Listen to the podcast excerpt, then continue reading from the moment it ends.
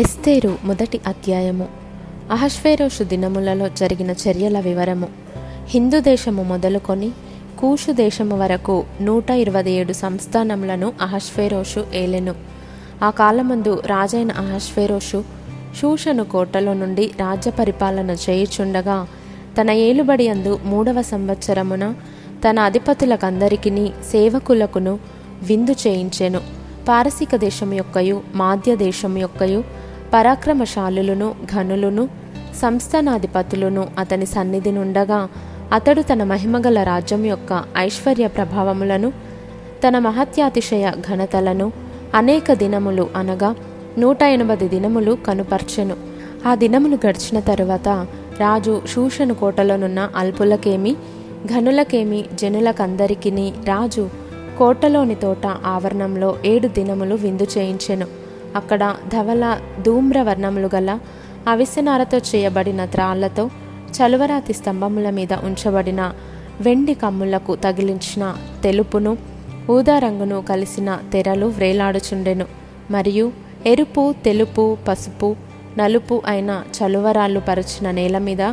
వెండి బంగారుమయమైన జలతారుగల పరుపులుండెను అచ్చట కూడిన వారికి వివిధమైన బంగారు పాత్రలతో పానమిచ్చుచు రాజు స్థితికి తగినట్టుగా రాజు ద్రాక్షరసమును దాసులు అధికముగా పోసిరి ఆ విందు పానము ఆజ్ఞానుసారముగా జరుగుటను బట్టి ఎవరునూ బలవంతము చేయలేదు ఎవడు కోరినట్టుగా వానికి పెట్టవలెనని తన కోట పని వారికి రాజు ఆజ్ఞనిచ్చి ఉండెను రాణి అయిన వష్తి కూడా రాజైన అహష్ఫేరోషు కోటలో స్త్రీలకు ఒక విందు చేయించెను ఏడవ దినమందు రాజు ద్రాక్షరసము త్రాగి సంతోషముగానున్నప్పుడు కూడి వచ్చిన జనమునకును అధిపతులకును రాణి అయిన వష్తి యొక్క సౌందర్యమును కనుపరచవలెనని రాజకిరీటము ధరించుకొనిన ఆమెను తన సన్నిధికి పిలుచుకొని వచ్చినట్లు రాజైన అహష్వేరోషు ఎదుట ఉపచారము చేయు మెహుమాను బిష్దా హర్బోనా బిక్తా అబగ్దా జేతరు కర్కసు అను ఏడుగురు నపుంసకులకు ఆజ్ఞాపించెను ఆమె సౌందర్యవతి రాణి అయిన వస్తి నపుంసకుల చేత ఇయ్యబడిన రాజాజ్ఞ ప్రకారము వచ్చుటకు ఒప్పకపోగా రాజు మిగుల కోపించెను అతని కోపము రగులు కొనెను విధిని రాజధర్మమును ఎరిగిన వారందరి చేత రాజు ప్రతి సంగతి పరిష్కరించుకొనివాడు గనుక అతడు కాలజ్ఞానులను చూచి రాణి అయిన వస్తి రాజైన అహశ్వేరోషు అను నేను నపుంసకుల చేత ఇచ్చిన ఆజ్ఞ ప్రకారము చేయకపోయినందున ఆమెకు విధిని బట్టి చేయవలసినదేమని వారిని అడిగెను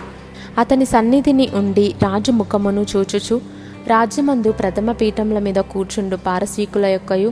మాదీయుల యొక్కయు ఏడుగురు ప్రధానులు ఎవరనగా కర్షణ శతారు అద్మాత తార్షీషు మెరెసు మర్సెన మెమూకాను అనువారు మెమూకాను రాజు ఎదుటను ప్రధానుల ఎదుటను ఈలాగు ప్రత్యుత్తరం ఇచ్చెను రాణి అయిన వస్తి రాజు ఎడల మాత్రము కాదు రాజైన అహశ్వేరోషు యొక్క సకల సంస్థానములలో నుండు అధిపతులందరి ఎడలను జనులందరి ఎడలను నేరస్తురాలాయను ఏలయనగా రాజైన అహశ్వేరోషు తన రాణి అయిన వస్తిని తన సన్నిధికి పిలుచుకొని రావాలనని ఆజ్ఞాపింపగా ఆమె రాలేదను సంగతి బయలుపడగానే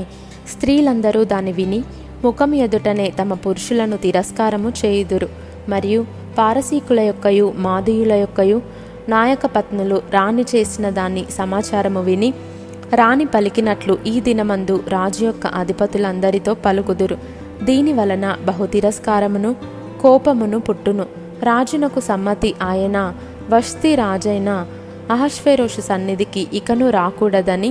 తమ యొద్ద నుండి ఒక రాజాజ్ఞ పుట్టవలెను అది తప్పకుండునట్లు పారసీకుల యొక్కయు మాదీయుల యొక్కయు న్యాయము చొప్పున నియమింపవలెను మరియు వస్తి కంటే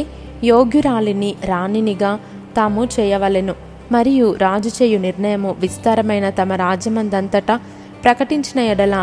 ఘనురాలు గాని అల్పురాలు గాని స్త్రీలందరూ తమ పురుషులను సన్మానించుదరని చెప్పెను ఈ సంగతి రాజునకును అధిపతులకును అనుకూలముగా ఉండెను గనుక అతడు మెమూకాను మాట ప్రకారము చేసెను ప్రతి పురుషుడు తన ఇంటిలో అధికారిగా నుండవలెననియు ప్రతి పురుషుడు తన స్వభాషను అనుసరించి తన ఇంటివారితో మాట్లాడవలెననియు ఆజ్ఞ ఇచ్చి